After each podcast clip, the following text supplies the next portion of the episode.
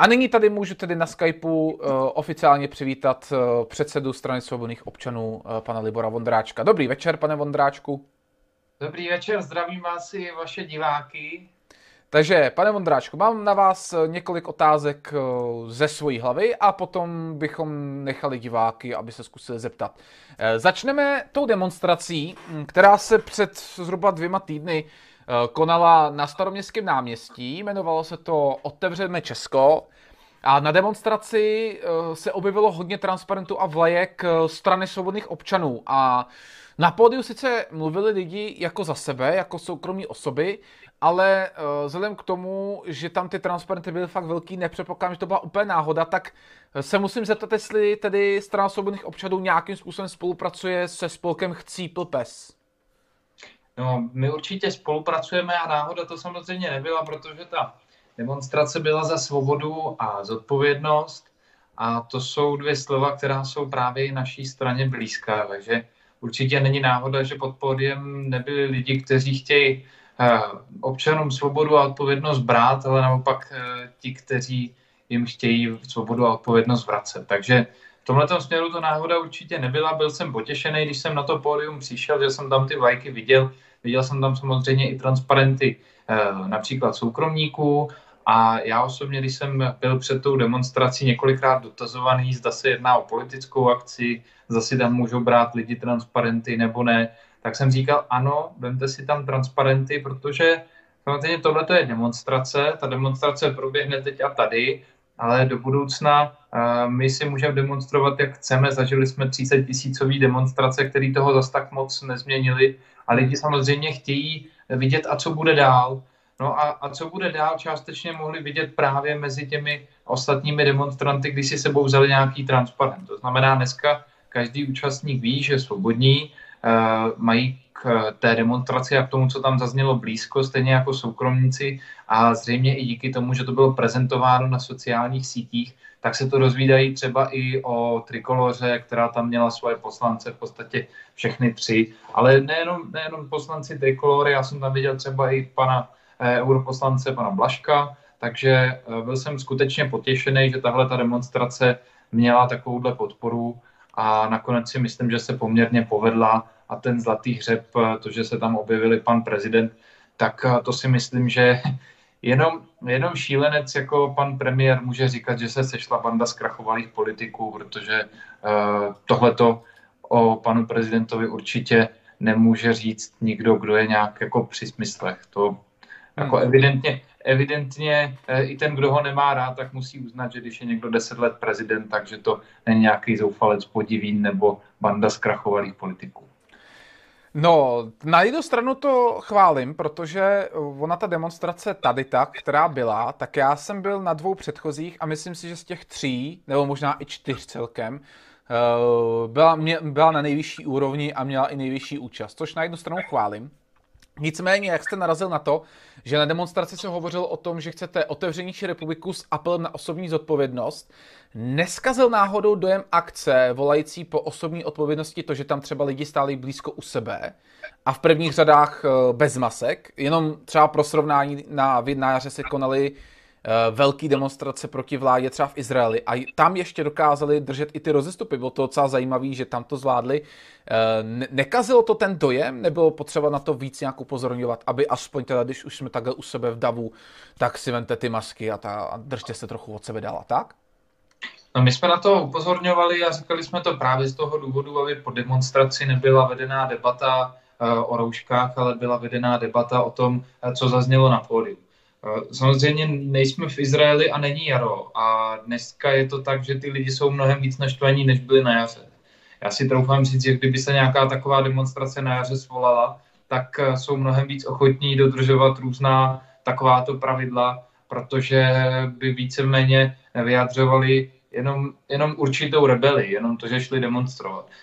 My jsme tam měli stolečky, kde jsme lidem chtěli říct, eh, vemte si roušku, napište si na ní vzkaz nějací nějací lidé toho využili, napsali zkaz vládě, roušku si nandali a v tomhle směr, směru jsme chtěli vlastně udělat z toho, že tu roušku mají ještě větší rebeli, než když ji nemají. takže jsme se na to snažili trošku takovým českým způsobem. Nicméně ta frustrace je evidentně taková, že ty lidi uh, si tu roušku prostě nebyli, nebyli ochotní nadat. A my jsme na začátku té demonstrace řekli vlastně to, že možná naposledy vyzýváme lidi, aby si dali roušku a zřejmě naposledy je vyzýváme, protože tohle je skutečně poklidná demonstrace a i když u mnoho lidí to došlo poměrně daleko už s tou jejich aktuální životní situací, tak pořád si myslíme, že to není tak daleko, aby jsme si naposledy tu roušku nemohli nandat, aby jsme tenhle ten akt neudělali. Co bude dál, jaké budou další kroky, demonstrace, další akce, to nedokážeme říct, ale tentokrát, možná naposledy, je vyzýváme, aby si tu roušku dali. A bylo to právě proto, aby ta demonstrace vyzněla nějak, aby tam byli vyslyšeni ty řečníci. Nakonec jsme viděli sami, že eh, některá média z toho skutečně udělali prostě demonstraci lidí, kteří popírají existenci covidu a takovýhle nějaký mediální zkratky se objevovaly v éteru.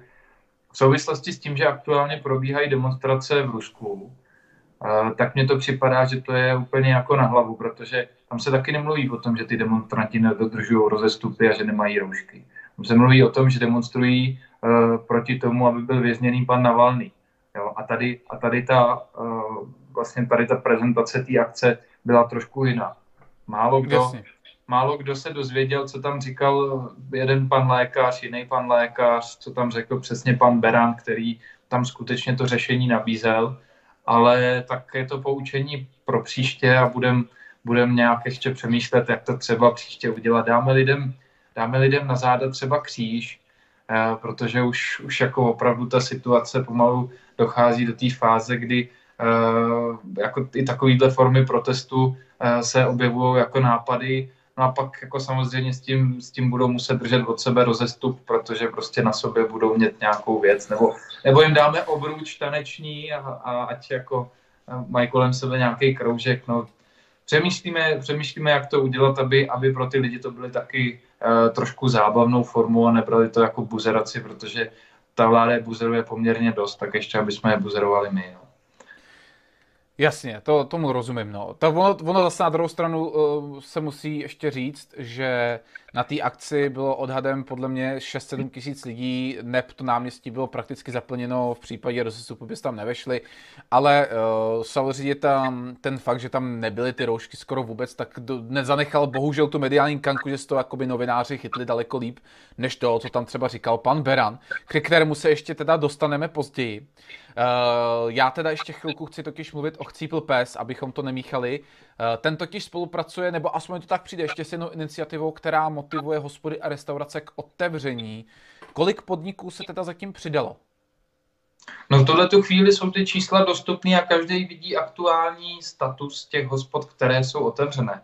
Já mám informaci, že nedávno, uh, asi před půl hodinou, před hodinou proběhl zátah, kdy asi osm maskovaných policistů naběhlo do uh, baru, který je v Břeclavi. Uh, samozřejmě tyhle ty všechny akční scény, kdy tam naběhnou, tak mají v lidech vyvolat eh, strach, aby se ozvali. Ale my říkáme, že skutečně to musí být tak, že jsou tam nejenom jeden za všechny, jakože jeden hospodský za svobodu všech, ale musí tam být taky všichni za jednoho. To znamená, ve chvíli, kdy ten hospodský otevře a jsou tam nějací štamgasti, jsou tam nějací hosté, tak ti hosté mohou udělat velmi silný dojem, podobně tak jako ty, ty indičtí indičtí bojovníci, když si nechali postupně stínat hlavy, tak eh, že dají ty ruce před sebe a řeknou, tak jako jestli odvádíte hospodskýho, odvejte si mě taky, protože v čem on je míň, v čem já jsem míň horší, když on otevřel, já jsem přišel. A oni jako do, do celý předběžného zadržení nebo kam, kam ty lidi berou, každý ten uh, policajt to dělá trošku jinak, všude to probíhá trošku jinak. Třeba v tom ústí, uh, tam už je to známá kauza, že si pro něj chodili každý každý den, tak ode dneška už to vlastně nedělají, protože tam proběhla komunikace uh, s, krajským, s krajským šéfem uh, policie, tak vlastně tyhle, ty, tyhle ty, scény jsou takové, že na ně třeba reagovat jako ještě silnějšíma scénama a to je v podstatě ta solidarita s tím hospodským. Já nevím, možná jste viděl, když zadržovali toho pána, co byl v invalidním důchodu nějaký eh, člověk v Praze, v Praze ho zadržovali, že neměl roušku, taková poměrně med, eh, jako známá scéna na sociálních sítích. zadržovali ho, tak kdyby si tam ty, co si to natáčeli, kdyby si tam lehli vedle něj, sundali si roušku a řekli, tak mě taky otáhněte do toho auta, tak oni by se jim tam čtyři lidi do auta nevešli. Jo? O, tom, o tom bych řekl, že to, že to dneska je, že pokud to bude vždycky o jednom rebelovi, tak oni si s ním nějak poradí, oni si ho zpracují, ale uh, když ty lidi budou odvážní v tomhle směru a reálně jim nemůže hrozit žádný postih, jo. To, to prostě, tam je to petiční místo, eh, dále je to, je to politická buňka a dále je to občanský vzdor. Eh, v listině článek 23 mám za to, je tam vlastně poukázáno, že, že i listina předpokládá určitý vzdor tak eh, je tam několik, je tam vlastně několik těchto těch ochran a my nepředpokládáme, že u těch štamgastů by to kdykoliv mělo dojít k nějakému správnímu postihu, protože zatím to ke správnímu postihu vedlo jenom ve hmm. fázi, kdy se prali. Jenom když se prali a to už je jako jiný případ, když se někdo začne boxovat s policistou. No tak to už vlastně porušuje v podstatě zákon o napadení, uh, o napadení veřejného činitele, takže tam platí, platí úplně jiný paragrafy než u těch nařízení. Uh, já jsem nedávno viděl uh, scénku s panem právníkem Záhumenským, kterýho jsem teda uh, asi ještě na jaře docela nerespektoval. Teď uh, teda mi přijde, že se malinko sklidnil, snaží se s těmi policisty domluvit trošičku ličtěji než předtím. Uh, pořád ještě malinko řve, ale to třeba slumí i s časem. A tam eh, se snažil nějakým způsobem vymámit z těch eh, policistů nějaký jakýsi paragrafy. Eh, je to cesta, jak nějakým způsobem se vyhnout nějakému stíhání nebo postihu s tím, že zavoláte právníka do té restaurace, nebo by se to dělal jinak nějakým způsobem?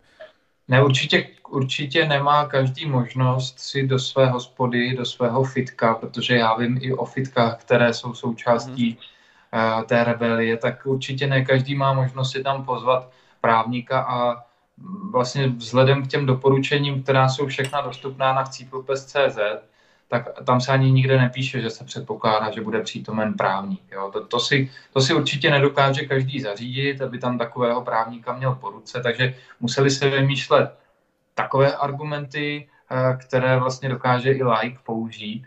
A myslím si, že tam je to všechno strašně pěkně zpracovaný, Eh, víceméně jednoduše, bez nějakých paragrafů, protože pak, když se člověk dívá na to, jak argumentuje pan Záhumenský, tak je to možná promyšlenější, propracovanější, ale, ale musíme si přiznat, že takhle nedokáže argumentovat každý.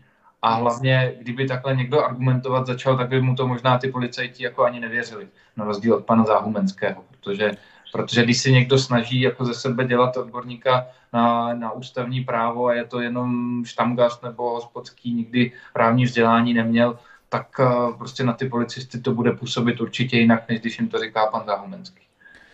Ještě se trošičku tam na ty podrobnosti ohledně organizace uh, toho takzvaného narušování uh, otevíráním hospod.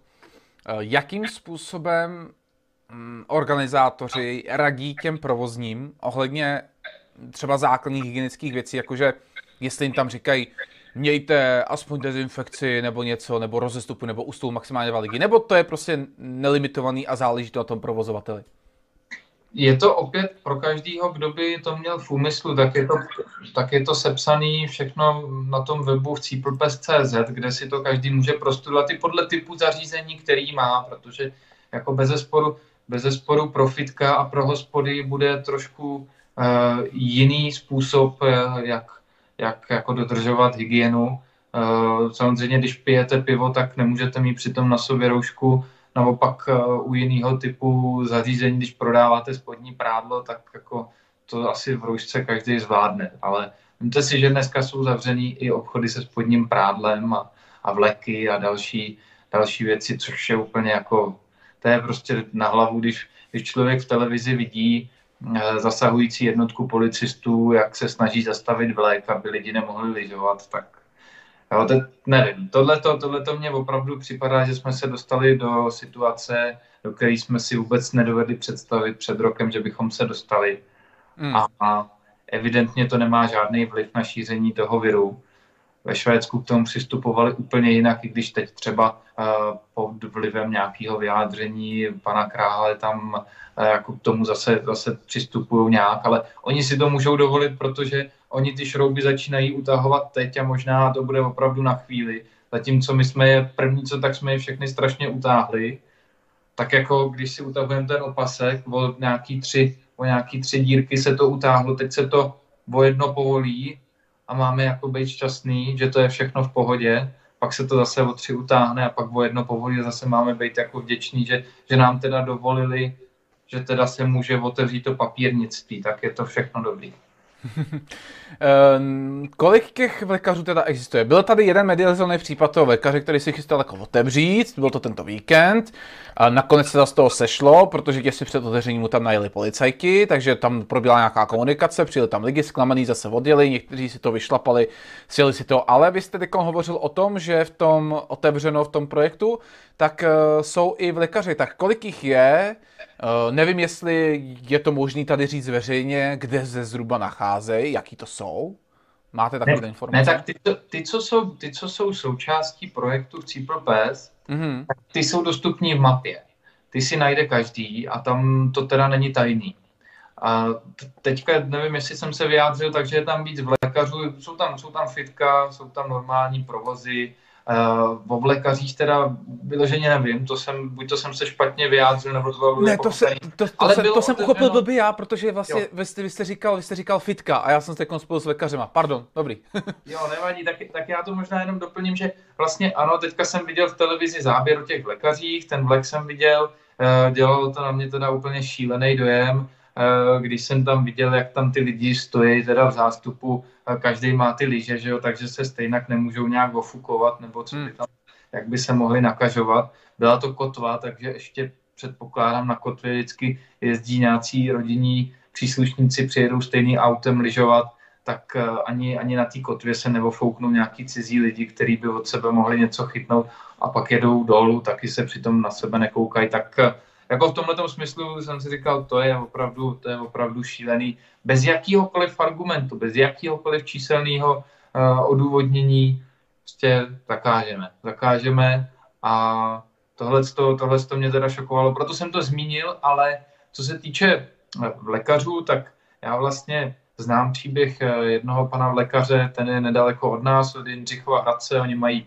Nové Bystřici lyžařskou školu, školku, hmm. pak mají na Čeřínku, tam mají vlastně ten vlek a, a to je poměrně mediálně známá kauza, kdy oni uh, nedostali od vlády žádnou informaci, tak v dobré víře zasněžili svahy a 28. prosince už byli tak zoufalí, říkali, my tu máme pracně udělaný svah, který je vytvořený technickým sněhem, stálo to spoustu peněz, a teď nemůžeme ani nic a lidi by si chtěli zaližovat, aspoň trošku se odreagovat, protože mají opravdu složitou situaci a, a psychicky je třeba někde upouštět, upouštět tu páru a my nemůžeme, tak spustíme vlek. Tohle to udělali, v tu chvíli byli zabrzdění asociací, která opravdu se snaží vyjednávat a ta asociace teda se vyjadřuje tak, že by bylo dobrý to, co aktuálně platí z hlediska nějakých právních předpisů a není o tom rozhodnuto ústavním soudem nějak, že by to bylo protiústavní, tak dodržovat,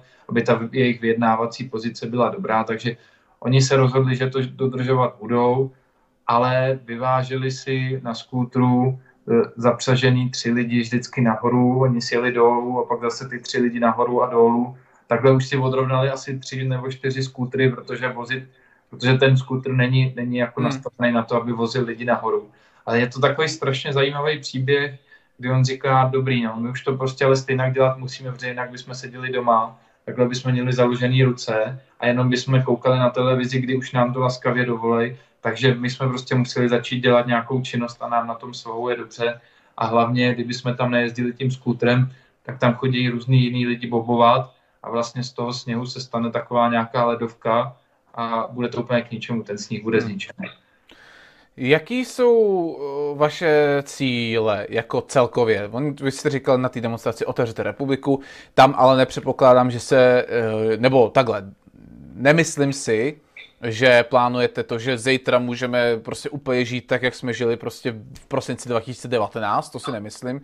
Ale jaký jsou ty konkrétní cíle? Co byste třeba ještě nechal jakoby přiškrcený, ale co vám přijde nesmyslný přiškrcovat? Nějaký třeba tři věci, které byste teď hned povolil, ale tři nějaký zásadní věci, které byste nechal zakázaný, jestli vůbec nějaký budou. No ne, tak já bych v podstatě povolil všechno, co jde, ale za, určitých, za určitýho režimu, jo. Protože, uh, tak jak říkám, jsou dva přístupy. Jeden přístup je všechno zakázat a pak povolovat a druhý přístup je nechat všechno povolený, ale říct, tak podívejte se, aby to bylo povolené a, a vy jste sami na sobě neměli eh, špatný jméno, že ve vašem krámu se šíří koronavirus, tak vám doporučujeme dělat tohle, tohle, tohle a tohle. Dneska, dneska jsme v 21. století a my řešíme tuhle situaci tím nejjednodušším způsobem. Na to, na to nepotřebujeme mít žádný internet. Zavřít, zavřít, doka, zavřít dokázali naši předci před stolety. Jo, to znamená, trasování, to se úplně, úplně se na to vykašlali, proto, proto je to teďka problém, jaký to je. No a pak vůbec neříkali těm lidem, že mají skutečně ještě nějaké možnosti. Jsou nějaké fotokatalyzační nátěry, které když se natřou na tu provozovnu, tak se výrazně snižuje množství toho viru, protože to jsou nátěry, které mají určité vlastnosti a vlastně ten virus, který se dostává k té omítce, tak eh, je tam eliminovaný, je tam ničený. A, a je jedno, jestli je to virus tenhle, tamhle ten nebo nějaký jiný, nebo jestli je to kous cigaret. Jo? Prostě tahle ty, tyhle ty fotokatalyzační nátěry mají určitý, uh, určitou schopnost a je to univerzální. A mně se to strašně líbí, protože je to univerzální. Uh, on za rok může přijít úplně jiná nemoc, nepomůže nám vačkování, nepomůže nám nic. Pomůže nám, když budou lidi odolní a když budeme umět obecně nějaký tyhle ty věci, když nad nimi budeme přemýšlet, jako je ta hygiena, jako jsou ty fotokatalyzační nátěry, nějaký UV záření a další věci, to nás může do budoucna strašně posílit. A minimálně bych předpokládal, že vláda třeba začne, začne tyhle ty věci eh, prosazovat proto, aby si je nakoupili nemocnice, protože jsou centrálně řízené nemocnice a eh, pokud by se například místo jiných opatření vyžadovalo, aby se tam tyhle ty nátěry provedly všude, tak jako nejvíce se skutečně šíří ten virus podle všech čísel v těch uh, sociálních zařízeních a v nemocnicích. A tohle to by výrazně eliminovalo ty, ty provozy, jo? Proto, nebo ty, ty vlastně možnosti šíření toho viru, jasně, protože jasně. Tam, se, tam se s tím scházíme, ale obecně bych v podstatě nechal otevřený, otevřený všechno, protože vy, když vydáte jedno kolečko z toho orloje, zavřete jenom školy například, no tak pak samozřejmě spoustu lidí nemůže chodit do práce, protože se jim nemá kdo starat o děti. A teď už to začne, jo. teď už tam začnou další věci. Vy si to ani v tu chvíli neuvědomíte, ale když z Prahy rozhodnete o něčem, že, že to prostě zakážete všude plošně všechno, tak je to problém, protože nikdy nedomyslíte ten celý barevný strom života, co to přinese za efekt. Takže ať si s tím poradí ty lidi sami, protože i třeba, i třeba v těch Uberech nebo v taxíkách, když to na začátku všechno zasekli v tom březnu, tak oni si udělali plexiskla mezi řidičem, oni si udělali další věci. Ten řidič sám má přeci největší motivaci se ochránit a nedostat hmm. do své rodiny. To, to stejný ve večerkách u Větnamců. První, co začali prodávat roušky, začali tam mít plexiskla. Oni sami nechtějí být nemocní a ohrozit svoje příbuzní a vždycky si najdou to nejlepší řešení podle těch jejich podmínek, protože oni ty svoje možnosti znají. Jasně. A mm, co třeba, nebo setkal jste se někdy s nějakým jakoby zdravotníkem, který by eh, jako to plně podporoval s tím, že spoustu zdravotníků naopak eh, spíš na sociálních sítích, eh, co se týče mojí bubliny, co lidi sdílí, převažují ty názory zdravotníků, kteří říkají, pojďte se podívat, jak je tady v hajzlu, uzavřete to ještě víc, protože tady to prostě je neúnosný. Uh, ty lidi, co tam nám tam demonstrují, tak to jsou ignoranti prostě, to jsou cynici, prostě, kteří se, by se umírali lidi. Tak jak přistupovat jako, jako odpůrce těch opatření, jak přistupovat uh, k těmto argumentům, jak uh, jim vyvrátit to, že tady se nechtějí zabíjet lidi, nebo jak si to obhájit případně? No tak nejlepší, nejlepší argumenty říkají ty lékaři, kteří vystoupili například eh, na Staromáku, lékaři, kteří vystoupili na naší videokonferenci. Věřím tomu, že eh, opravdu pádné argumenty zazní druhého druhý, až bude, až bude slyšení v, eh, ve sněmovně, kde by se měla odehrát určitá další část vlastně navazující na planický manifest, takže to určitě doporučuji všem sledovat. No a Zároveň, co, co já bych, jak já k tomu přistupuju, tak hlavně třeba teda k tomu přistupovat opravdu tak, že ty lidi nejsou nepřátelé. Ten svět jako není černobílej a já chápu, že, že ty lékaři někteří to můžou vidět nějak jinak, ale já určitě jako hnedka jim nedám nějakou nálepku, že jsou to parchanti nebo jako, že prostě oni tu svobodu chtějí zašlapat. Ale je třeba si uvědomit, že to zdraví má rozměr i psychický, nejenom fyzický a zároveň to, to psychické nezdraví, ta psychická nemoc eh, jde naproti i té fyzické nemoci a snížení odolnosti. Takže i tohle je třeba uh, rozmýšlet. No a pokud jde o nějaké konkrétní lékaře, kteří to, kteří to podporují, tak kromě těch, kteří už s náma jsou nějak spojení, že se na těch akcích uh, ukázali, tak Mirko, Mirkovi Havardovi, který tam mluvil za lékaře, tak přišlo po akci velké množství e-mailů, kdy mu různí lékaři z různých oborů děkovali za to, že to konečně někdo z lékařů si odvážil nahlas říct. Takže já ne, nedokážu říct, jestli je to 10% lékařů, 20% lékařů, 5%, 30%, to určitě nedokážu říct. Ale nejsou to, nejsou to jednotky nějakých, nějakých lékařů, kteří prostě jsou nejhlasitější, ale je to určitý množství a já si vybavím jednoho konkrétního lékaře, který mě po akci psal. Eh, mrzí mě, že jsem nemohl být na akci, měl jsem zrovna eh, službu na covidovém JIP tak jsem mu telefonoval, říkal jsem mu, vy jste si ze mě dělal legraci, nebo jste to myslel vážně, vy byste na té demonstraci byl? On mi říká, no vážně jsem to tak myslel. Jako já jsem na covidovém JIP ve Zlínském kraji v nemocnici, tam, kde to bylo v jednu chvíli jako velmi, velmi kritický. Já vím, co ta nemoc je, nějaký nepodceňuju, ale zároveň vím, že zavírat ekonomiku a dělat z těch lidí prostě malí děti, který je třeba uh, úplně jim osekat ten život a říct jim, tohle to už všechno nesmíš a můžeš vlastně jenom tohle, tak to rozhodně není řešení. A já jsem byl na těch předchozích dvou demonstracích, takhle mi to řekl. Na ty jsem službu neměl a jel jsem tam z toho Zlínského kraje do Prahy, abych na těch demonstracích mohl být. Na této, která byla zrovna podle mě nejlepší, tak jsem bohužel být nemohl. Takže takhle, takhle mě to řekne, nemám důvod si myslet, že, že to není pravda, no, že to neříká upřímně. Teď mě napadlo, ale až fakt teď jako spontánně, eh, nemáte v hlavě, ale to vás určitě, určitě taky napadlo, vymyslet nějakou iniciativu, kam by se podepisovali jenom lékaři a která by říkala, Uh, my si myslíme, že tohle je přehnaný, tohle je moc a, a nestojí to za to zavírat ekonomiku a tak dále, kde by se sepsal nějaký prohlášení, jenž by teda neobsahovalo některé věci z demonstrace, jakože my co, my co neuz, nechceme uzavírání, tak nejsme ovce, to by se mi tam asi nelíbilo, ale nějaký věcný, stručný, jasný, uh, jakoby nějaký, jak to říct, prohlášení, že my teda chápeme tu nebezpečnost nemoce, protože třeba i já tady pracuji na covidovém oddělení, ale nemyslím si, že tomu nějak pomůžeme tím, že zavřeme ekonomiku a všechny zavřeme doma, aby se povinně báli nebo něco takového. Dá se takováhle uh, iniciativa někdy zařídit, i když internetová. Přemýšleli jste o něčem takovém?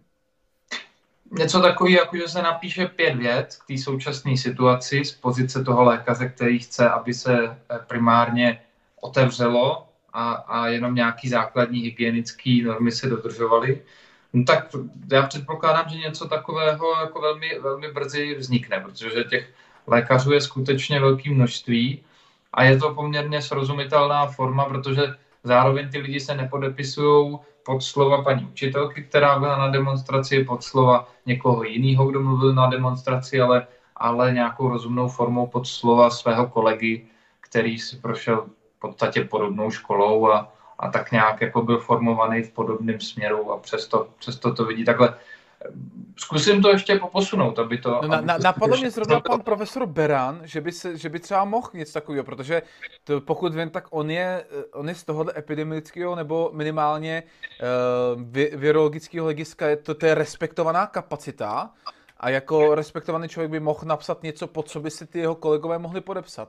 To, to mě tak jako napadlo zrovna fakt až teď, že jsem to vůbec neměl v hlavě, ale jak jste hovořil o těch lékařích, kteří, kteří vám i volali, tak by se toho někteří mohli zúčastnit. Mohli by i při tom pocitu, že jich je hodně, po případě mít i tu v úvozovkách odvahu jít z kůží na trh. No, řekl jste to, řekl jste to dobře a děkuju, děkuju za to, že to, eh, že to takhle padlo, protože možná intuitivně bychom se k tomu dopracovali, ale vyloženě takhle, že bychom to vyskli. Ale popravdě velmi podobný princip teď volíme u jiných druhů mm-hmm. vlastně odvětví života, takže, takže uděláme, to, uděláme to i s lékařem a pokusíme se to takhle nějak popostrčit. Tak super. A teď zkusíme trošičku k vládě. Může naše vláda najít jakousi odvahu na to sama? Přistoupit třeba k epidemii jinak než okolní země. Když vlastně za prvý příklad z okolních zemí, kde by fungoval nějaký alternativní způsob, neznáme, protože všechny začínají se prostě zavírat, všude se začíná přemýšlet o lockdownech, všude se zpřísňují opatření. A za druhé, nemůžeme jít příkladem, protože jsme statisticky jedni z nejhorších. Nebo no tak... to může udělat nějak jinak? No tak eh, v tom Švédsku to evidentně doteďka bylo výrazně, výrazně lepší. A samozřejmě nemůžeme, nemůžeme srovnávat jakýkoliv jiný stát s nějakým jiným státem a aplikovat že to přesně takhle zafunguje, protože v tomhle státě to funguje. Ale fakt je ten, že my žijeme teď a tady a nás musí zajímat hlavně, co se děje u nás. A výmluvy typu jinde to dělají taky takhle, tak je to vlastně v pořádku. No tak eh, to mně připadá jako udůvodňování toho, proč máme vlastně nekrytou měnu a tiskneme ty peníze úplně na běžícím páse. To jako, že to dělají všude jinde, že, že tam nemají žádný jako zlatý standard, nemají ty peníze krytý. To přece není důvod, proč, proč my to musíme taky takhle mít a znehodnocovat si tu měnu a, a vlastně lidem, lidem brát úspory. Takže já prostě tenhle ten argument eh, neuznávám. Myslím si, že jsou země, kde se můžeme inspirovat, jako třeba ve Větnamu, tam to, tam to jako mají poměrně tvrdý pro každého, kdo, to, kdo do té země přijede, zároveň ale mají absolutně otevřenou ekonomiku a mají tam nějaký prostě malý, možná stovku mrtvých, nevím, jako na 100, 100 milionový 100 milionový množství lidí, je to úplně neskutečné číslo. Jo? A zároveň ekonomika jim funguje a proto vlastně teďka Větnam je považovaný za novýho azijského tygra a už to začalo předtím, ale teď jako v poměru k těm státům, který všechny už krcují ekonomiku, tak roste ještě mnohem víc. Takže jako jsou, jsou věci, kterými se dá inspirovat a je to tak, že i třeba v Americe každý z těch států má trošku jiný režim, každý ze států federace.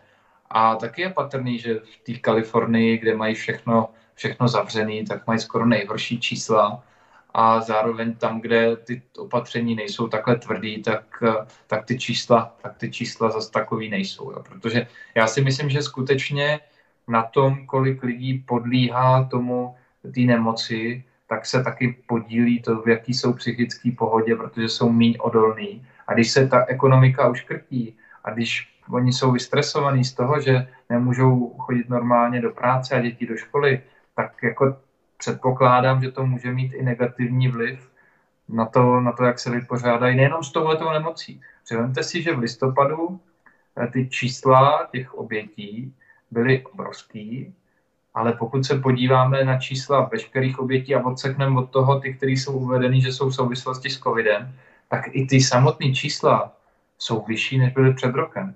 Protože evidentně ty lidi prostě už v listopadu na tom, na tom byli špatně a, a nějaké odkládání různé péče a další, další příčiny toho, že umíralo víc lidí, tady taky zafungovaly. Není to určitě jenom o covidu.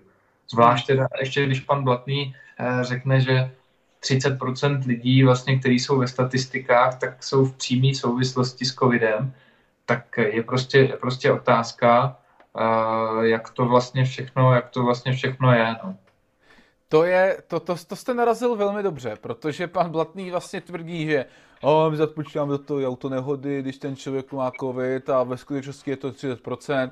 Na webu ministerstva eh, zdravotnictví se naopak píše, že do obětí souvislosti s koronavirem započítávají jenom ty, který měli přímou e, nějakou souvislost s tím, že fakt covid jim hodně pomohl do hrobu. Takže Blatný a ministerstvo zdravotnictví na webu si protiřečej ale poslední dobou se šíří zprávy, které naopak kritizují vládu za to, že nedostatečně bojuje proti fake news a dezinformacím. Tak za prvý by mě zajímalo, jak může vláda, která e, má ministerstvo, kde web si prokyřičí s ministrem, bojovat proti dezinformacím. A za druhý, e, jestli může tady ta krize vyvolat další diskuzi o cenzuře internetu, to jsme měli po každém teroristickém útoku, ale nestačilo to. Teď se používá samozřejmě i tahle ta těžká krize k tomu vyvolat další cenzuru internetu. Tak zkuste to nějak dát dohromady, prosím, a odpovědět na obě dvě. Ne, tak já se tohle toho určitě obávám, že to je další byč na svobodu slova. A uvědomuji si, jak ta svoboda slova byla osekávaná v poslední době, pod jakými různými záminkami. Ale ještě předtím, než začnu obecně mluvit o svobodě slova, tak jako za mě, za mě ministerstvo zdravotnictví, které uvádí na svém webu, že mezi původci určitých informací, dezinformátorů uh, jsou Václav Klaus a profesor Beran, tak Na já bych, řekl, já bych řekl, že skoro, skoro to, co se píše na webu ministerstva zdravotnictví, tak ani nemá smysl číst, když se tam píšou takovéhle věci. Jo. Takže, takže těžko říct, pan Blatný říká něco, ministerstvo zdravotnictví něco, asi, asi bych to úplně nerozebíral, jak je to v souladu. Vlastně evidentně evidentně i vlastně ten pohled na PCR testy a na to, eh, v jaký fázi jsou schopný detekovat ten vir, tak eh, jako dává nějaké pochybnosti, kdy eh, oni jsou, oni jsou schopni detekovat vir i ve chvíli, kdy vůbec žádný vliv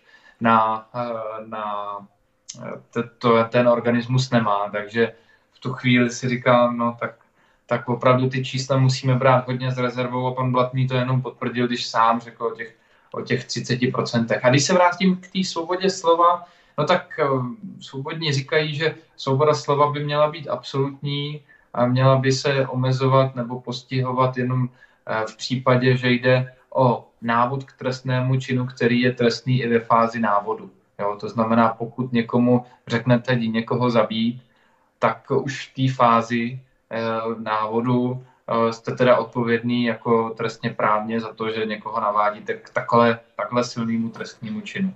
A to je v podstatě všechno a zbytek, zbytek by si měli mezi sebou lidi vyříkat, ať si každý říká, co chce, ať eh, prostě uctívá, koho chce, dělá tím ze sebe jenom blbce a je mnohem lepší, když ho dělá veřejně, než když se někde skrytě, skrytě scházejí, chystají tady vyvražďování nějakých menšin nebo já nevím, co všechno hmm.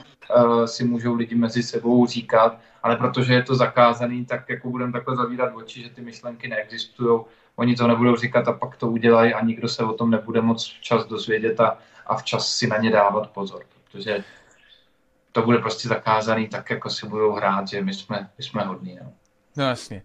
A co dělat eh, v současnosti teda, kdy sociální sítě bezmosti ostraní profil v podstatě i za blbý názory? Má mít uh, podle vás, zkuste to ze svého osobního pohledu, má mít člověk prostě 15 profilů na 15 sociálních sítích a prostě doufat, že ho někde nesmažou, nebo uh, to prostě má skončit tak, eh, jak jsem říkal já na začátku svého streamu, že prostě bude sociální síť pro levičáky, sociální síť pro pravičáky a budeme si žít v těch svých bublinkách. Tak co je horší? Co, co, co, co má nastat? Nebo co podle vás nastane? Sociální síť pro levičáky, sociální síť pro pravičáky, to bude něco, co v podstatě fungovalo, dejme tomu, za první republiky, kdy tu existovaly noviny komunistické strany, noviny sociální demokracie, noviny agrárníků. Jo, každá strana měla svoje noviny, kde se to záhlaví nějak psalo, každý si koupil jenom ty noviny, které se mu líbilo číst a každý vycházel z úplně jiných informací. A evidentně potom ty skupiny víc držely po sobě. Zatímco teď je to takový zmatený, různý, různý jako zdroje informací si hrajou na to, že jsou nezávislí, různý sociální sítě říkají, že jsou technologické firmy a pak jsou z nich najednou vydavatelé. Jo, takže jako chvilku nenesou odpovědnost za obsah, ale když se jim to hodí, tak zase nesou odpovědnost za obsah. A za mě, eh, mě jako nezajímá moc, jestli, byl dřív slep, jestli byla dřív slepice nebo bylo dřív vejce, ale evidentně tady je ta svoboda, svoboda, svoboda slova ukrajovaná.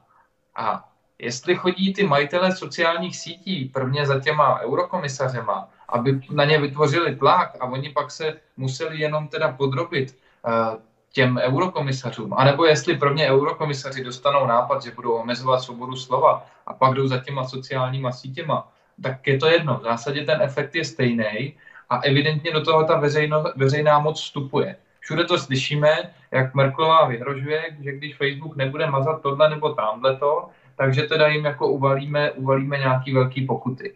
No a tohle to je absolutně nepřijatelný a proto já, i když uznávám, že prostě se jedná o soukromé firmy, které mají právo nastavit si obchodní podmínky, jak chtějí, a buď to jejich služeb chci nebo nechci využívat, tak ale musím uznat, že pokud je tady nějaký tlak veřejné moci, který jde z ústředí z Evropské eh, komise nebo ještě od tak jediný efektivní protitlak proti veřejné moci musí být jako taky na, na ploše veřejné moci. To znamená, jestliže, jestliže si nějaký politik uvědomuje, že to není v pořádku a bude proti tomu tlačit, tak on tlačí proti té Evropské komisi. Ne, že by omezoval jako sociální sítě, že by vstupoval do vlastně svobody podnikání, ale on jenom dělá protitlak, protitlak proti té veřejné moci. A jako to, to prostě nejde. Ta, ta, ta jedna hra se hraje na nějaký šachovnici a druhá hra se hraje na jiný šachovnici. A já si nemůžu myslet, že když na této šachovnici veřejné moci nebudu hrát, takže můžu jenom tady ten svobodný trh a ono si to poradí. Ne, prostě my tu žijeme v nějakém právním prostředí a to právní prostředí je vytvářený tak, že nahrává omezování svobody slova to nejde prostě ignorovat. V, českým, v české ústavě, což tvrdí ústavní právníci, je cenzura definovaná jako cenzura ze strany státní moci nebo ze státního úřadu, takže se tady hovoří o tom, že tady máme nějaké soukromé firmy, které si můžou mazat, koho chtějí, vys například pana Trumpa, nebo zakázat se o někom bych zmiňovat, napadá mě aktivista Tommy Robinson z Velké Británie, jehož jméno nesmíte ani vyklikat na Facebooku, jinak vám okamžitě hrozí ban. Tak mě napadá, Eh, dá se, nebo dalo by se vytvořit, ale to, to možná je spíš pro, eh, pro právníka, ale jestli si to myslíte vy, jestli byste buď změnil definici cenzuru na cenzuru z velkých eh, společností, který dělají internetový prostor, takže opravdu těch největších sociálních sítí, které mají v současné době v podstatě monopol, což potvrdilo i to potlačování parleru, a nebo prostě vytvořit úplně novou uh, definici, nebo spíš vytvořit tlak na to, aby ty firmy, které jsou tlačeny tím politickým bojem na cenzuru, byly tím pádem připuštěny jako teďkon jednáte s evropskými úředníky, tak již jste součást politiky, tím pádem cenzura na Facebooku rovná se cenzura od Evropské unie, rovná se cenzura od nějakého mezinárodního nadnárodního úřadu a je to cenzura už podle té současné uh, současné definice. Jak by se to vyhodnotil zhruba?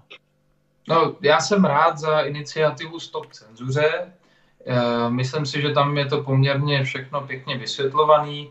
Zároveň eh, je třeba si říct, že to slovo cenzura jako správní definice eh, je to něco jiného než omezování svobody slova. Protože já nevím, kde to bylo, že svoboda slova tu je, ale po nějak to bylo, nějak to bylo pěkně řečeno, že vy máte sice svobodu slova zajištěnou, ale nemáte zajištěnou svobodu po tom, co ty slova řeknete. Tak so, jo, jo, svobodu po projevu. Máte zajištěnou svobodu po projevu, projevu ale ne, ne svobodu po projevu.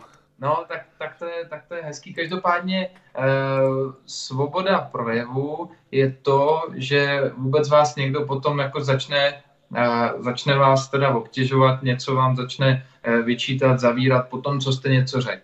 Ale cenzura znamená vyloženě to, že ještě předtím, než to vyjde, tak vám to někdo zkontroluje a třeba to nenechá vít. To znamená, cenzura historicky byla taková, že se napsaly noviny, ty si někdo přečet a až když posvětil, že můžou být, tak teprve vyšly. A tohle to je typická cenzura, o který, o který vlastně mluví ústava, když vyloženě říká cenzura, když pojmenovává cenzuru. Svoboda slova to už je obsáhlejší teda pojem a to, je, to jsou i ty všechny další věci, že teda někdo vám smaže nějaký účet uh, a tak dále. A za mě v tomhle směru je třeba, je třeba bojovat, tak jak jsem říkal, proti těm tlakům, které jsou na právní nebo veřejný, veřejný úrovni, veřejné moci. A zároveň já prostě předpokládám, že dneska už ty technologie jsou tak dostupné, že tady, eh, že tady ve chvíli, kdy nebude ten stát uvalovat ty ohromné ohromný pokuty, tak tady skutečně vznikne svobodná platforma. Ale představte si, že máte že máte v plánu eh, vytvořit svobodnou platformu, kde si všichni můžou psát, co chtějí, kde může probíhat debata o čemkoliv, nikdo nebude nikoho banovat, mazat, no ale vy tam v tuhle chvíli nemáte žádný klienty. Spustíte to a než tam začnou chodit klienti, bude tam třeba tisíc, dva tisíce, tři tisíce, deset tisíc klientů, deset tisíc uživatelů. Vám se to nějak podnikatelsky nebude vyplácet a v této fázi, kdy jste takhle malý, vám někdo dá pokutu. Hmm. No, za tohohle toho prostředí žádná taková platforma nevznikne. nevznikne. Protože kdo si na sebe vezme takový riziko, aby, aby se jako vystavil možnosti, že dostane takovou pokutu. Pro Facebook, pro Twitter jsou to směšné částky, když se bavíme o milionech a miliardách. Ale pro toho, kdo začíná a kdo má mnohem horší pozici než Facebook, tak pro toho je to ohromná překážka. A v takovémhle prostředí žádná svobodná konkurence nevyroste. Takže ten, kdo argumentuje trhem, že by si trh měl poradit, tak ale musí chtít, aby ten trh byl skutečně svobodný. Protože v nesvobodném trhu žádná svobodná platforma nemůže vyrůst.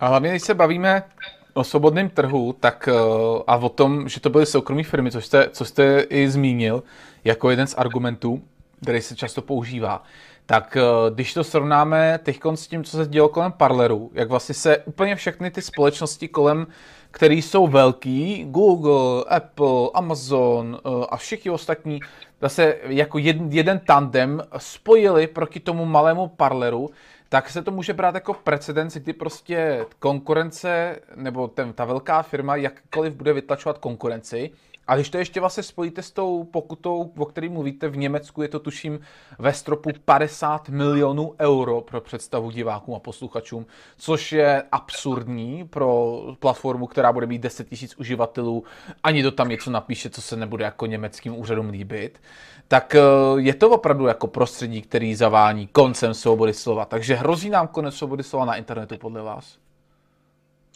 Určitě, určitě. V této fázi, kdy ten stát má tak ohromnou moc, a, tu moc má díky tomu, že my mu odvádíme ohromné daně. Eh, teď nevím, kolik je to po přepočtu eh, těch nových daní, ale, ale vlastně dřív to bylo třeba v České republice eh, v podstatě 64%. Jo. Mm-hmm. To, je, to je neskutečné číslo a samozřejmě stát s takhle ohromným množstvím peněz, kdy daňové břemeno průměrného zaměstnance nebo zaměstnance s průměrným platem je takhle jako ohromný, no tak on vytváří ohromný aparát, aby vás jako úplně, úplně byl schopný zavalit a propojit a zasíťovat, sledovat, kontrolovat. Nakonec se z toho stane to, že je schopný i vynutit nesvobodu internetu. A trošku, trošku jsem si vkládal naději do toho, že eh, by mohl, mohlo vzniknout něco okolo Mega, eh, kdy vlastně Mega Upload eh, kdysi bylo úložiště, kam mnozí nahrávali různé věci, nebylo to dostihnutelný. Původem ten, ten autor, který to sestavil, byl z Nového Zélandu, pak vytvořil vyloženě jenom web Mega a předpokládalo se, že by tam mohla vzniknout taková svobodná síť, která by se nedala zničit, protože by byla nějak jako decentralizovaně na různých serverech a prostě by se to nedalo odstavit. Ale bohužel to se, to se nestalo, ale já pořád předpokládám, že tady jsou dneska takové technologie, ať už je to Bitcoin nebo nějaký jiný, jiný úplně promyšlený věci, které já ani sám nedokážu v principu zcela pochopit, jak to funguje, takže ta síť nakonec jako musí vzniknout. To prostě není, to není možný, protože čím, čím víc se tlačí na tu svobodu slova, tím víc potřeba toho, aby něco takového vzniklo, tady je. A myslím si, že to je jenom otázka času. Ale musíme samozřejmě vytrvat v té kritice toho současného omezování svobody slova, protože to je, to je nutný boj před tím, než něco takového vznikne. Eh, teď se na chvilku vrátím, když se bavíme o svobodě slova, k eh, případu profesor Beran. Ten mě trošičku zajímá, už jenom proto, že se o něm hovoří všeobecně jako o velké kapacitě v oboru. V oboru, který nyní v podstatě zasahuje do života téměř všech lidí na planetě. Eh, napadá mě, nenapadá mě žádná vlastně teze, která by mě vedla k tomu, proč je na webu ministerstva zdravotnictví jako dezinformátor a proč každý, kdo s tím nesouhlasí, a každý, se kým jsem se potkal a nesouhlasím s panem Beranem, mu okamžitě začne nadávat, šířit invektivy a lidé, kteří pracují pro stát jako takzvané ministerstvo pravdy, oni tomu tak neříkají, ale podle mě to tak je, tak uh, ho okamžitě označí za lháře a například výzva pana uh, Dana Vávry na to, ať jdou spolu do diskuze, byla odmítnutá. Uh, tak uh, proč najednou tady vznikne prostě nějaký kult, který je, jakkoliv odstrčí kohokoliv, kdo má jiný názor? Odkud to pochází? Nebo v čem je Biran tak špatný podle vás, že ta nesmí být v těch velkých televizích a nesmí se o něm zmínit, když byl na demonstraci a navrhoval tam nějaká řešení a podobně? Proč to podle vás je? No, je třeba říct, že například Česká televize mu prostor poskytla. Já mám za to, že bylo interview ČT24 někdy v září, eh, kdy on ten prostor dostal. A od té doby v podstatě ne, ale. No, to už je čtyři měsíce, že? Jo, to je, to je poměrně hodně měsíců na to, že tady v téhle zemi rozhodně není větší kapacita, která by zažila epidemie po celém světě různého druhu. Uh, takže já předpokládám, že tam asi v tomhle tom budou hrát svoji roli i, i nějakým způsobem kšefty, peníze, protože evidentně, evidentně na tom strachu se dá i vydělávat pro nějakou skupinu lidí a kdyby ten strach byl třeba menší, tak uh, možná, že, možná, že by tolik jako nekvetlo prostředí pro určitý, uh, určitý obohacení některých lidí. Ale to už prostě zacházím uh, do teorii, protože já si to nijak jinak nedokážu vysvětlit totiž. Jo, jo já taky ne, bohužel. No. Přijde mi to, to jako, že... To jako, není že... o tom, že bych chtěl někoho, no. někoho urážet, někoho osočovat, ale já prostě žádný jiný vysvětlení, proč z takovýhle kapacity se dělá najednou ten největší kacíř, který mu je zapovězeno eh, někde vystupovat. Já žádný jiný rozumný vysvětlení nemám. Jestli ho někdo jiný má, tak já si ho jako rád, rád si ho vyslechnu. A třeba mu dám za pravdu, ale mě nic jiného nenapadá v tuhle chvíli. Já mám jenom takovou tezi, než se to na další otázku, že to možná může být proto, že pan uh, Beran dává na jeho názory, že, který by naznačovali, kdyby měl pravdu, že všechny ty opatření a uzavírání ekonomiky, nebo drtivá většina z nich, byla zcela zbytečná a vládní úředníci by se tak báli toho, že by je někdo hnal k odpovědnosti za následky něčeho úplně zbytečného. To je jenom taková moje teze, která může a nemusí platit. Rozhodně nemám vždycky pravdu. Uh, ten boj proti dezinformacím a cenzura na sociálních sítích je i v souvislosti s Connorem Tekon hodně teda, a takže se k tomu ještě vrátím, protože mě třeba docela dostalo, jak se na jaře Uh, strašně fakt čekovalo, že roušky ne, pak roušky jo. A teď zase na podzim Donald Trump, již bývalý prezident USA, dostal koronavirus a léčil se uh, rege, Renegeronem. Strašně ho chválil, ale média se mu vysmály po celém světě. Hned to fakt čekovali, že to je lék, který nemá žádnou účinnost a tak dále. Ale šup, najednou pár měsíců později, Německo kupuje 200 tisíc dávek tohoto léku, aby předešlo u rizikových pacientů vážnému průběhu nemoci. Jak vážně tedy můžeme tedy brát ty fact-checkery ohledně koronaviru, když najednou jak roušky, tak například ten Renegeron je nebo není hoax a není, neří to lež a pak není? No já nevím, na jaký úrovni jsou fact-checkeři po celém světě, ale vím, na jaké úrovni je mnohdy argumentace třeba pana Cempera. Takže já jako toho, kdo se označuje za fact-checkera, neuznávám jako nějakou autoritu, která by mě měla e, měnit názory a otevírat oči, protože on je teda ten fact-checker. Obecně bych si na to dával velký pozor. Nevěřte ani mě, co tu říkám, prověřte si to, jestli, jestli kecám, tak to nedělám na schvál. Nevěřte prostě nikomu, přemýšlejte nad těma věcma, skládajte si to vždycky do nějaký, do nějaký mozaiky, ale jako co se týče toho překrucování nebo pouštění informací, nepouštění informací, tak víme o různých způsobech deepfakeů a další, další vlastně technologie, které už dneska jsou schopné do uvěřitelného videa vložit slova viděl jsem, jak to za sebou běželo. Jo? Mluvil člověk, Donald Trump mluvil, najednou někdo cvaknul a byl z něj Barack Obama. Hmm. A, a mluvili tu stejnou větu, a, ale prostě technologicky jsou schopní dneska vytvořit dojem, že skutečně pravý Donald Trump něco říká, pravý Barack Obama něco říká.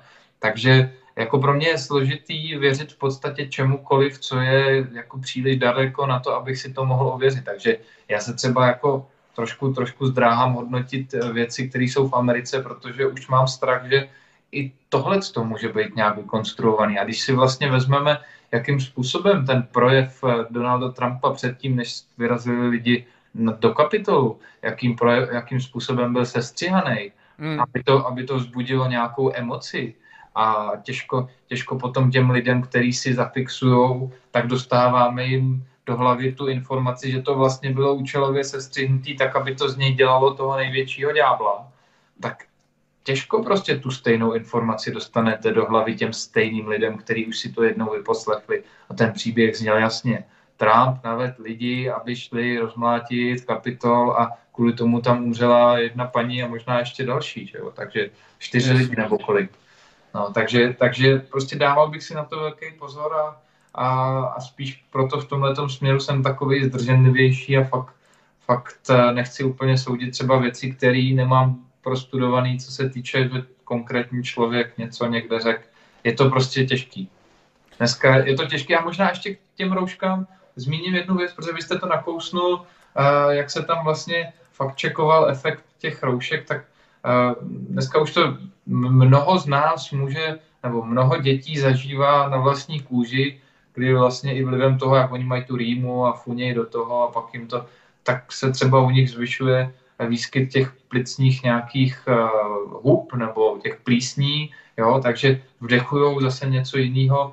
A zároveň existuje metastudie, která říká, byla, byla teda na serveru i dnes byla zveřejněná, která říká, že vlastně efekt roušek je takový, že snižují o 14% možnost nákazy, což prostě relativně není zanedbatelný, ale zase to možná není tak ohromný číslo, aby jsme, aby jsme jako všichni věděli, že to je správně, že ty roušky se skutečně nosit musí. Jo. Ale to už, to už je prostě jenom informace metastudie složená ze spousty jiných studií po různých koutech světa, kde zase těžko asi uvěříme, jak to testovali tam, jak to testovali tam, jakým způsobem to vyhodnocovali, jestli to bylo v prostředí zdravotních zařízení nebo ve veřejné dopravě nebo někde jinde. Jo, to, jenom, jenom si myslím, že zrovna tato informace by tu teďka dneska měla zaznít, když jsme se o těch rouškách krátce zmínili. Krátce se zmíníme ještě o, i o těch nepokojích v kapitolu, protože já třeba, tak pro mě ten způsob, jakým například pan Kaliba z Českého rozhlasu, z veřejnoprávního rozhlasu, informoval o dění ve Spojených státech minimálně poslední tři měsíce, což vyvrcholilo tím, že několikrát v reportážích, několika reportážích zopakoval, eh, Donald Trump řekl, ať lidé jdou ke kapitolu a ukážou sílu. Nic víc neřek. A pak lidé šli a zničili kapitol. Jo? Tak eh, po několika tady těch reportážích, kde tohle to přesně doslova zopakoval, jsem se rozhodl, že napíšu stížnost přímo na RRTV, kterou budu zítra odesílat, protože je hromadně podepsaná. Tak eh, mě, zaj- mě zajímalo, jestli by se fakt nemohli začít zabývat i tím, co vysílá naše veřejnoprávní médium, jak tedy Český rozhlas, tak i Česká televize. Když se pak podíváme už jenom na to, že jste nakousl, kdy byl naposledy pan profesor Beran v České televizi, tak jestli by se fakt čekeři neměli zaměřovat i na výkon našich veřejnoprávních médií. Asi, asi jo, fakt čekeři. Ať, no jak, jaký, máte vy názor, jaký máte vy názor na výkony veřejnoprávních médií, třeba ohledně informování o koronaviru nebo o Donaldu Trumpovi? Zkuste nejdřív o koronaviru, jak, jak byste je vyhodnotil? No tak jako tam, já, takhle, ve statusu České televize, statutu České televize, pokud vím, tak eh, kromě objektivity, kterou se zaštiťuje, tak ještě se zaštiťuje určitou proporce, proporcionalitou přístupu různých názorů, různých, eh, různých jako variant kdyby měly všechny teda politické strany dostávat nějaký prostor, všechny různé názory by měly dostávat prostor.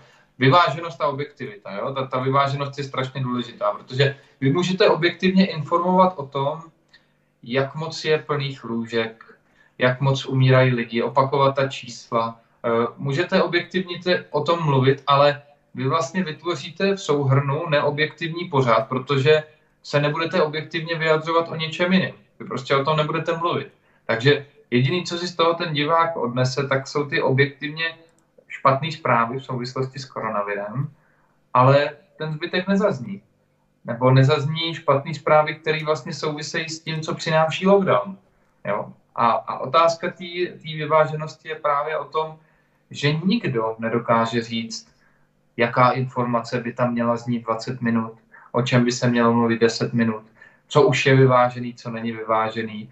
A já si myslím, že i kdyby v té české televizi byly stroje a nebyly to lidi, který každý z nich to vyhodnocuje podle nějakých vlastních pohnutek a nikdo jim nemohl přikládat teda zlý záměr, eh, že by třeba chtěli ovlivňovat veřejné mínění a že na schvál tam někoho nepustí nebo na schvál nějakou reportáž nezmíní, na schvál mluví jenom o těchto těch věcech, tak i tak by to stejně nikdy nebylo zcela objektivní, zcela vyvážený. To prostě, to prostě nejde, to není možný. Proto já osobně spíš než abych tady hodnotil objektivitu a vyváženost eh, veřejnoprávních médií, tak jako říkám, že jsme se s tím, že to nikdy nebude objektivní, nikdy to nebude vyvážený, protože to prostě je nedosažitelný ideál a každý z nás má trošku jiný pocit, co je, co je objektivní, co, co je vyvážený, čeho, čeho by tam mělo být víc, kdo by tam měl chodit míň, jestli je v pořádku. A teďka se mě vlastně vybaví uh, určitý, určitá věc, kdy se zakládala třeba TOP 09, tak uh, prostě při zakládacím sněmu tam z toho byly živý vstupy a x hodin vysílání. Když se zakládala trikora, tak tam o tom prostě byla zmínka na dvě minuty a, a jako teďka jako bavme se o tom, co je vyvážený, co je objektivní, jestli to má stejný prostor. A nijak jako nechci hanit TOP 09 nebo na, naopak chválit trikoru, jenom si to prostě jako sami rozvažme, jako jak, jak je možné to poměřovat. Takže pro mě v podstatě jako by bylo ideální a by to snížilo tlak na ty zaměstnance České televize, kdyby Česká televize přestala být prezentovaná jako majitelka pravdy nebo majitelka objektivity, vyváženosti. Prostě připustme, že tam pracují lidi, že evidentně mají nějaký šéfy a ty šéfové po nich chtějí něco a, a vždycky po nich nechtějí, ne, určitě jim neříkají ty jejich šéfové jenom, prosím vás, je to objektivní a vyvážený. Určitě jim dávají i jiný pokyny. A je to ale v pořádku. Je to v pořádku, jenom prostě přestaňme si hrát na to, že, že ta česká televize je něco úplně jiného, úplně jiný zpravodajství, než když si pustíte CNN Prima News. Na Slovensku vznikla soukromá televize Teatry před, před více než asi 20 lety. Fungovala dřív než naše ČT24 a, a byla to soukromá televize tak na Slovensku jako je teďka diktatura, nebo já tomu, já tomu nerozumím, jak to, že tam to může fungovat postavený na tomhle tom, kdy je to jednoznačná jednička na trhu se spravodajstvím. A jako funguje to, tak prostě proč by to nemohlo fungovat tak u nás, kdyby ta česká televize byla soukromoprávní? A prostě jsme všichni věděli, vlastní tenhle majitel, asi tam budou trošku o něm hezky mluvit, trošku ošklivě o tom majiteli té konkurenční televize, no ale aspoň, aspoň by to bylo jako čitelný. Nebyla by to žádná taková hra na nezávislost. Když takže vlastně to, ale... Takže vy si navrhujete, uh, aby se z veřejnoprávní televize stala neveřejnoprávní, čili nějaká soukromá značka, kterou by si, kterou by si po případě třeba lidi platili dobrovolně. To je názor, tuším, pana Klauze mladšího, který říkal, jo, tak si ji plaťte, ale dobrovolně jako Netflix, ať, ať pan Šarapatka jim dá 100 tisíc a já jim dám korunu. Jo, nebo takový, jako by řekl. Jo. Tak jestli tohle to je teda to řešení té situace z české televize? Ne, tak řešeních, řešeních k lepšímu směru je víc. My říkáme, první, co by se mohlo stát, tak umožněme lidem eh, kteří musí platit koncesionářský poplatek. Umožněme jim, ať si vyberou, jestli dají svoje peníze na televizi nebo na hrady a zámky. Hmm. Oboje, oboje bez sporu jako hezká věc, tak ať si aspoň vyberou. Teď mají jednu volbu, tak aby mohli mít dvě, aspoň dvě možnosti. Tak už to je o něco uh, zvětšení jejich svobody a možnosti zvolit si, co je pro ně lepší. No, a, a potom ideálně teda, ať jsou ty příspěvky dobrovolný, to je další krok, ať kdo na to nekouká, tak jako to neplatí, protože většina těch lidí, co zdůrazňuje, jak ta česká televize tu musí být, ta veřejnoprávní televize, prostě bez ní by to tady bylo strašný, tak ale oni jako tu českou veřejnoprávní televizi nechtějí sami pro sebe. Oni chtějí pro ty, kteří na ní nekoukají, protože si myslí, že kdyby na ní koukali, tak jsou z nich lepší lidi a jako bylo by to, volili by hnedka úplně správně, zatímco teďka volí špatně tak oni chtějí tu českou televizi pro ně. A, ale ta česká televize pro ně stejně nikdy nebude, protože to by je museli přivázat k židli, sebrat jim ovladač, zapnout tam ČT24, takhle jim dát jako párátka na oči, aby museli koukat. A až v tu chvíli by teprve ta česká televize mohla ovlivňovat. Jo? Takže, takže jako ta česká televize stejně efekt na ty lidi, kteří na ní nekoukají, nemá, tak proč by jí měli platit, když na ní nekoukají? Nebo ať si aspoň vyberou, že, že chtějí třeba ten sport, bytek se jim zakóduje, budou koukat na fotbal, na ligu mistrů nebo na něco úplně jiného.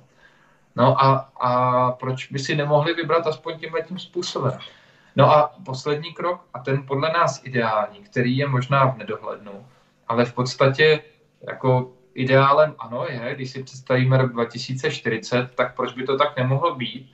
Českou televizi si koupí nějaký, nějaký člověk, nějaký majitel, bude ji vlastnit, bude tam vysílat svoje zpravodajství, skončí tady teda hra na to, že česká televize je nad lidma, nad nějakýma reportérama, který všechno dělají líp než Prima CNN. A hlavně, co se stane, tak se narovná ten trh.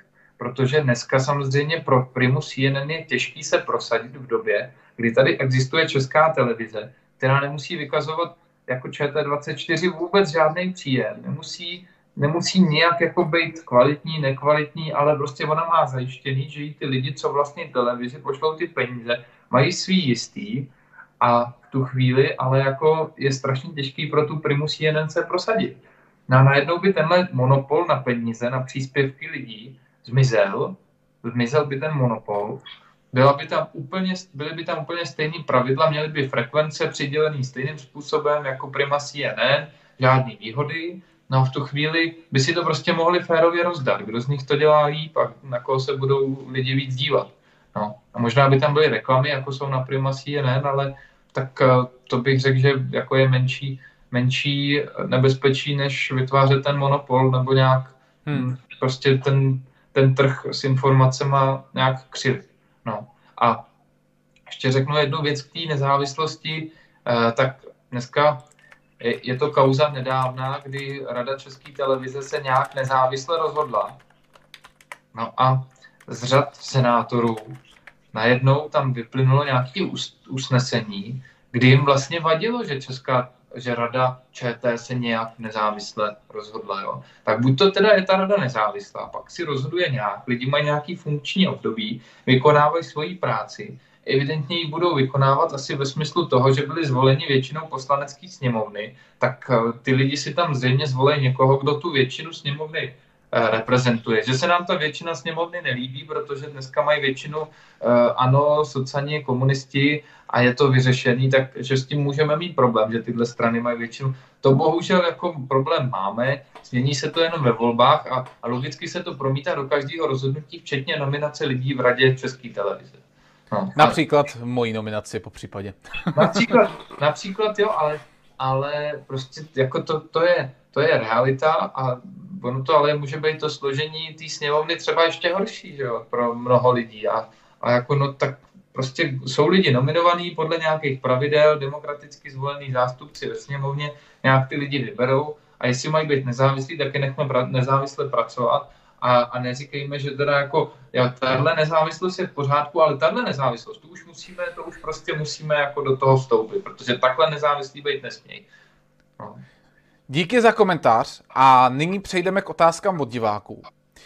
Tady se třeba Jan ptá, uh, kolí fámy o vašem spojení s triklórou? Je, na, je to na pořadu dne? Vidím velký průnik v programu i názorech a neměl bych s tím jako volič svobodných problém. No tak to mám, to mám radost, že volit svobodných, když vidí průnik eh, s nějakou jinou politickou stranou, že by neměl problém, kdybychom s ní spolupracovali.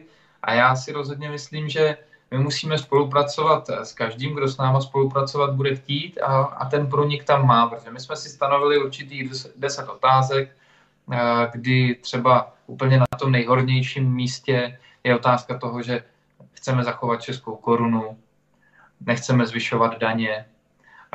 Teďka vlastně otázka lockdownu je taky vysoká, protože tam to vyloženě znělo, že, že jako vláda by kvůli jedné nemoci neměla opakovaně uzavírat ekonomiku. Všichni chápem, že to bylo na jaře, ale v tuhle tu chvíli už pro to pochopení nemáme. A to bych řekl, že jsou určité jako tři body, které jsou poměrně významné, pokud máme vytvořit nějaký jako soudržný tým, kterýmu uh, lidi uvěří, že bude hájit právě nějaké konkrétní programové body, tak uh, to jsou, to jsou body, které si myslím, že je potřeba, když se na nich zhodneme a bez pochyby třeba s Trikolorou se na nich uh, zhodneme a určitě, určitě těch subjektů a osobností je víc, takže, takže v tomhle směru jako probíhají, probíhají jednání a, a je třeba vytvořit co nejsilnější, co nejsilnější tým. Protože jedině ten pak může ty programy dost silně hájit, tyhle, ty, tyhle ty body. Vy jste se tuším minimálně v jednom či ve dvou případech spojili do senátních voleb, je to tak? se Strikloru, je to, nebo, nebo, nebo, nebo nevím, nebo to říkám blbě. Tak to možná se kým, se soukromníkama možná, myslím. Ale uh, takhle. A plánujete do sněmovních voleb jakoby takhle nějakým způsobem to propojit a jít společně, nebo půjdete prostě jako samostatní jednotky a pak se po případě propojíte uh, až po volbách, kdybyste se tam dostali? Ne, já si myslím, že už je třeba teďka hledat způsob, jak bychom se mohli, jak bychom se mohli propojit, jak bychom si hmm. mohli pomoct. Protože to určitě nejsme v pozici, aby jsme mohli říct, že všechny tyhle ty strany se tam dostanou a budou spolupracovat až po volbách.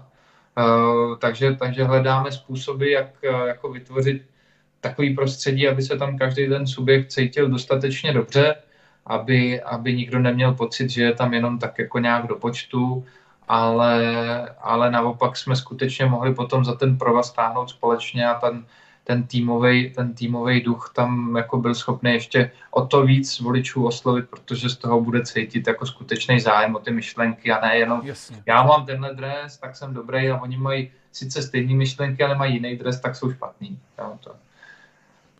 Co říkáte, ptal se Simon, na Bělorusko? Eh, údajně podle něj nemají žádná opatření a jsou na tom podobně jako my. O Vánocích slavili, měli poutě a tak dále. No tak nemají opatření třeba ani v Africe různě, taky mají mnohem lepší čísla, tak je to, je to jako zvláštní. Uh, musím popravdě říct, že to zase tak nesleduju, tu situaci v Bělorusku. Mm-hmm. Taky musím říct, že bych možná měl nějaký výhrady třeba k těm, těm číslům, možná bych jako tomu, vzhledem k tomu, jaký tam, jaký tam panuje režim, tak bych se obával toho, že ty čísla nemusí být úplně jako věrohodný.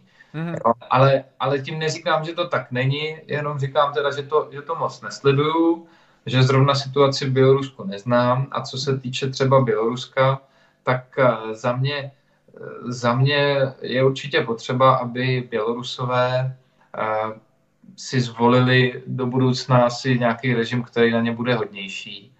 Rozhodně bych nechtěl, aby v České republice vládnul někdo jako Lukašenko, ale zároveň se zdráhám tomu, abych abych tady jako dělal nějaký, nějaký silný výroky, protože si prostě myslím, že o tom, co, co je v Bělorusku, by neměli rozhodovat lidi v Praze, ani, ani v Moskvě, ani ve Washingtonu, ani v Bruselu. Prostě reálně si o tom skutečně musí rozhodnout ty lidi v tom místě a pokud by si o tom rozhodnout nechtěli, tak uh, my můžeme radit, jak chceme, ale, ale prostě musí ten tlak být hlavně uvnitř.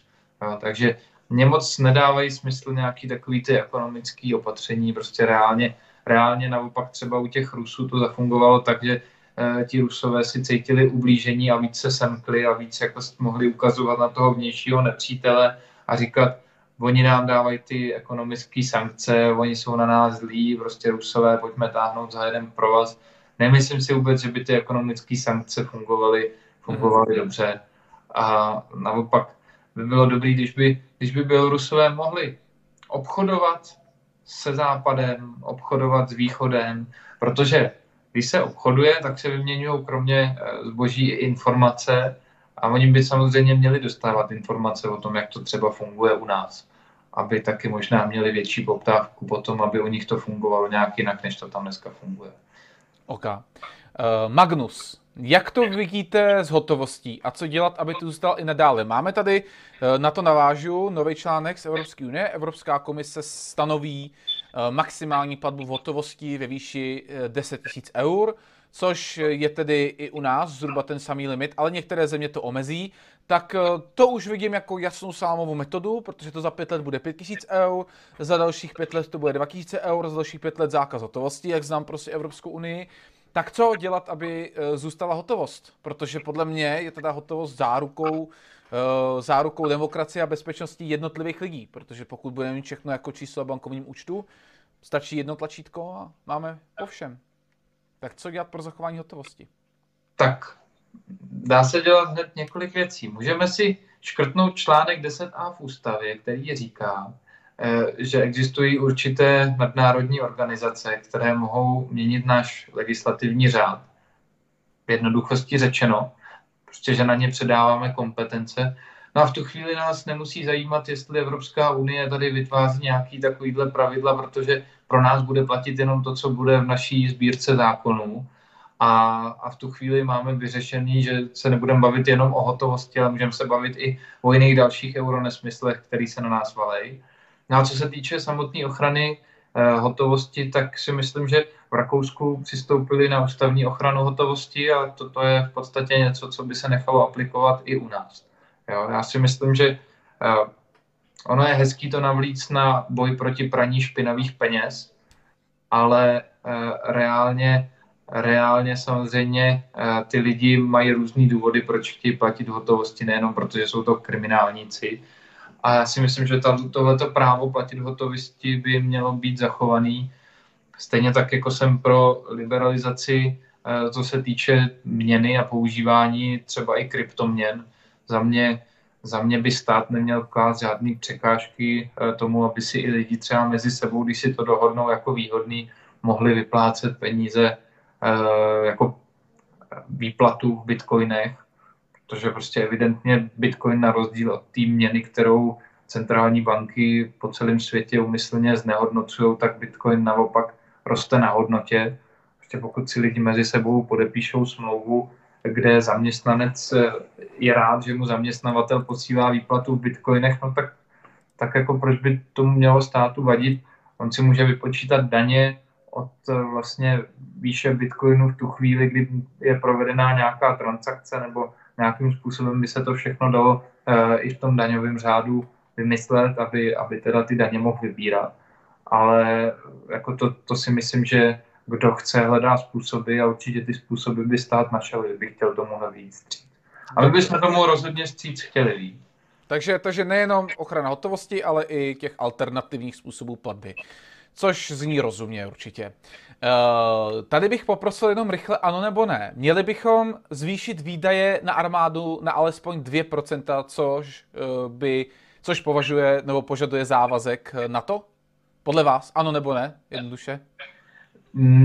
Protože jako poměřovat ty výdaje na procenta, mně to přijde jako šílený. Pokud to budou hmm. smysluplné věci, ať je to klidně 5%, ale jenom, že si očkrtneme, že tak jsme splnili 2%, jsme v pohodě. Jo? Armáda má úplně jiný problémy, než jenom, aby si očkrtla 2% a tvářili jsme se, tak je to OK.